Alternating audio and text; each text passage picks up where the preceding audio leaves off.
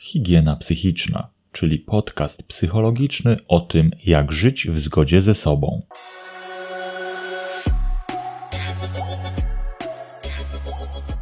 W ostatnim odcinku poruszyłem temat czasu psychologicznego. Mówiłem, czym on jest, tłumaczyłem, czym są perspektywy czasu i jak interpretować przeszłość. W tym odcinku zajmę się perspektywą teraźniejszą i przyszłą. Więc jeśli nie słyszałeś jeszcze poprzedniego odcinka, polecam go przesłuchać. Dzięki temu łatwiej będzie można wdrożyć w życie ogólne zasady dbania o swoją higienę psychiczną w wymiarze czasu psychologicznego, który ma niebywały wpływ na nas. Nie sam czas i nie same zdarzenia w nim występujące wpływają na nasze funkcjonowanie. W większym stopniu chodzi o naszą interpretację tych zdarzeń. Nasza interpretacja jest ważna, zarówno jeśli chodzi o naszą przeszłość pozytywną, jak i negatywną, by wyrobić w sobie umiejętność pozytywnej interpretacji wszystkich zdarzeń. Nasza interpretacja świata odgrywa również ważną rolę w chwili obecnej, w teraźniejszości. Wchodzimy teraz w obszar perspektywy teraźniejszej, która dzieli się na dwie podgrupy. Jako pierwszą omówię perspektywę teraźniejszą hedonistyczną. Jeśli chcesz przekonać się, jak charakteryzują Cię Twoje perspektywy czasu, wypełnij test w wersji oryginalnej na stronie www.thetimeparadox.com lub w polskiej wersji na mojej stronie mójpsychologonline.pl ukośnik materiały. Dzięki temu będziesz wiedzieć, jakie masz nasilenie każdej poszczególnej perspektywy czasu i będziesz wiedział, co możesz z tym zrobić. Da ci to ogromny wgląd w siebie. Jeśli coś jest przyjemne, zrób to. Teraźniejsza hedonistyczna perspektywa czasu odnosi się do intensyfikowania życia, maksymalizowania przyjemności, działania pod wpływem chwili, podejmowania ryzyka, by odczuwać jak najwięcej ekscytacji tu i teraz. Podejście takie charakteryzuje się unikaniem rutynowych i pracochłonnych czynności oraz wymagających i nudnych ludzi. Im wyżej na skali teraźniejszego hedonizmu, tym bliżej podejścia żyj szybko i intensywnie. Podejście to pozwala wrzucić sobie na luz z kontrolą impulsów, pozwala na więcej spontaniczności w życiu. Daje dużo wrażeń, emocji, dodaje życiu wiele barw. Gdy potrafimy aplikować sobie dużo wrażeń i czerpać z nich radość, przeżywamy życie z dużo większym poziomem szczęścia. Gdy jeszcze potrafimy to dobrze dokumentować w naszej pamięci, tworząc każdego dnia piękne wspomnienia, jest to idealna sytuacja dla nas dla naszej higieny psychicznej. Ale teraz powiem o tym, że we wszystkim trzeba mieć umiar i wszędzie trzeba zachować jakiś złoty środek. Tak samo w hedonizmie. W hedonizmie złoty środek jest dość wysoko, ale należy być czujnym. W skrajnie wysokim hedonizmie maksyma żyj szybko i intensywnie przeradza się w żyj szybko i umrzyj młodo. Nie trudno się domyślić, że na każdym skraju musi być jakaś przepaść. Skrajnie wysokie nasilenie teraźniejszego hedonizmu jest przepaścią do uzależnień od substancji oraz uzależnień behawioralnych. Skoro mam maksymalizować przyjemności tu i teraz, nie patrząc na koszty, to aplikuję sobie coraz więcej ekscytacji.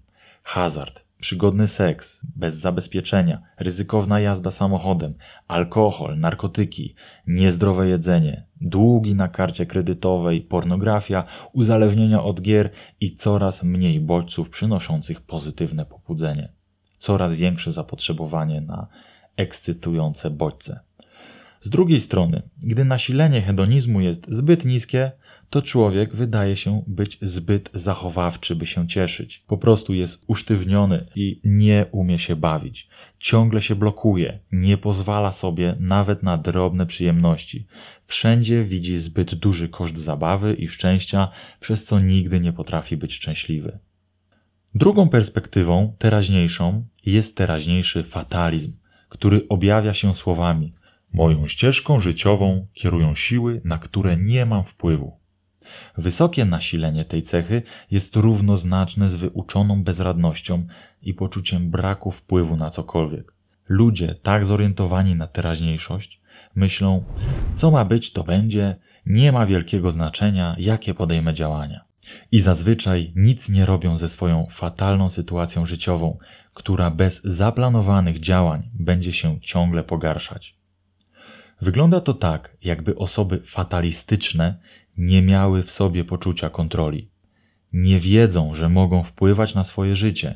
Są ponure, smutne, ale też niekonsekwentne i niesumienne. Wysokie nasilenie fatalizmu także powoduje silne ryzyko uzależnień i ryzykownych zachowań, ale nie jest to w celu dążenia do przyjemności, tak jak w hedonizmie, tylko wynika to z wiary w przeznaczenie definiujące tą bezradność. Czyli skoro co ma być, to będzie, branie narkotyków czy nadużywanie alkoholu nie sprawi mi żadnej różnicy, więc biorę. No ale właśnie, czy na pewno zażywanie narkotyków i nadużywanie alkoholu nie sprawi żadnej różnicy? No właśnie, że sprawi.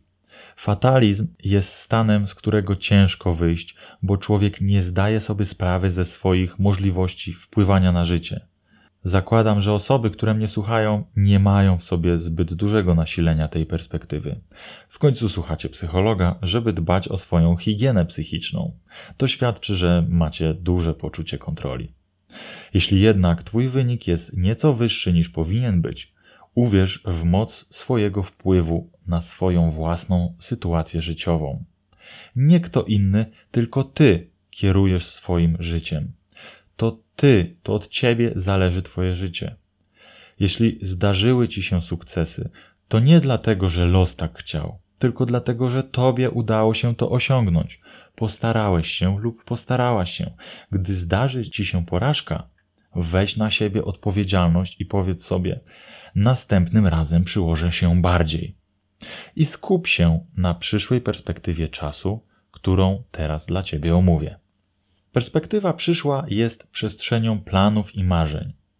To, jak często myślisz o przyszłości i ją planujesz, jest miarą tej perspektywy. Dobrze jest być dość mocno zorientowanym na przyszłość. Jeśli chce się osiągać sukces w życiu, szczególnie warto poświęcić przyszłości trochę więcej uwagi i czasu.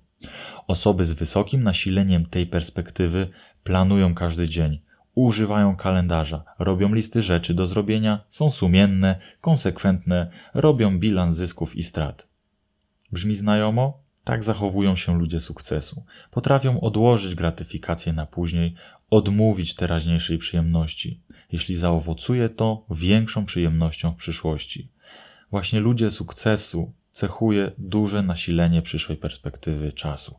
Jeśli chcesz do nich dołączyć, to już wiesz, co masz robić. Posłuchaj jeszcze raz odcinka o wyznaczaniu celów i wyznaczaj je. Planuj, konsekwentnie dąż do tych celów, do tego, co dla ciebie ważne. Dbaj o swoją higienę psychiczną, ale pamiętaj, że przyszłość ma różne wymiary. Może być przyszłość bliska, na przykład planowanie dnia, tygodnia lub miesiąca, by wiedzieć, co konkretnie mam robić, czym się zająć, czego dopilnować, jakie sprawy dopiąć.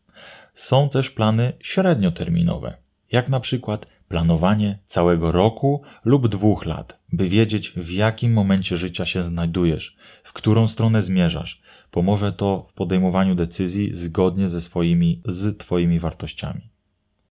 Oraz nieoczywiste plany długoterminowe. Na następne 5 lub 10 lat, by wiedzieć, do czego dążysz, by mieć główny trzon motywacji, by mieć marzenia, do których można dążyć. Zadaj sobie pytanie, gdzie chcę być za 5 lat, a później do tego dąż, wyznaczając plany średnioterminowe i krótkoterminowe, które pozwolą ci osiągnąć to, czego pragniesz. Ostatnią perspektywą czasu jest perspektywa przyszła, transcendentalna, która odnosi się do życia po śmierci. Mimo tego, że wiele może o człowieku powiedzieć, potraktuję ją jako ciekawostkę na koniec. Każdy z nas, niezależnie od religii czy filozofii życiowej, ma jakiś własny obraz tego, co się z nim stanie po śmierci. To, jak często myślisz o tym, determinuje, jak bardzo jest to dla ciebie ważne.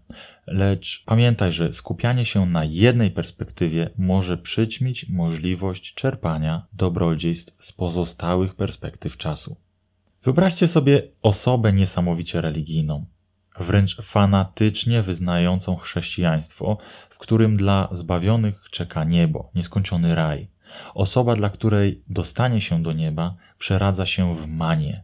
Będzie wszystkie życiowe decyzje podejmowała tak, by wpisać się w swoje przekonania dotyczące tych kryteriów przyjmowania do raju.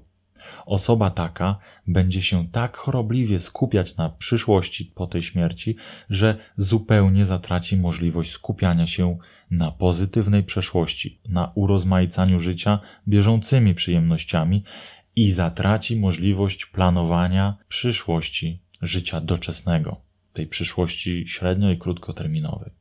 Taki obraz pozostawiam do indywidualnej interpretacji. Nie będzie to trudne zadanie. Przerysowany przykład pokazuje, jak bardzo fiksacja na jednej perspektywie czasu dominuje inne. Ta zasada działa wobec wszystkich perspektyw. Gdy za bardzo zafiksujesz się na przyszłości i planowaniu swojego sukcesu, nie będziesz mieć na tyle swobody i spontaniczności, by cieszyć się teraźniejszością, by wrzucić na luz. Gdy zafiksujesz się na przeszłości, nie będzie w stanie skupić się na teraźniejszości i przyszłości. We wszystkim należy mieć umiar i umieć korzystać z negatywnych doświadczeń, cieszyć się pozytywnymi wspomnieniami, zapewniać sobie odpowiednią dawkę doznań teraźniejszych i umiejętnie planować życie. Na dzisiaj to tyle. O temat czasu psychologicznego zahaczę delikatnie jeszcze w następnym odcinku przy okazji omawiania flow, czyli czegoś, co podnosi nam poziom szczęścia. Mam nadzieję, że informacje były ciekawe i pomocne. Zapraszam do dyskusji w komentarzach na moich profilach. Mój psycholog online na Facebooku i Instagramie. Wszelkie opinie i komentarze i słowa krytyki będą mi bardzo pomocne i już teraz dziękuję bardzo za nie. Dzięki za dzisiaj i do usłyszenia.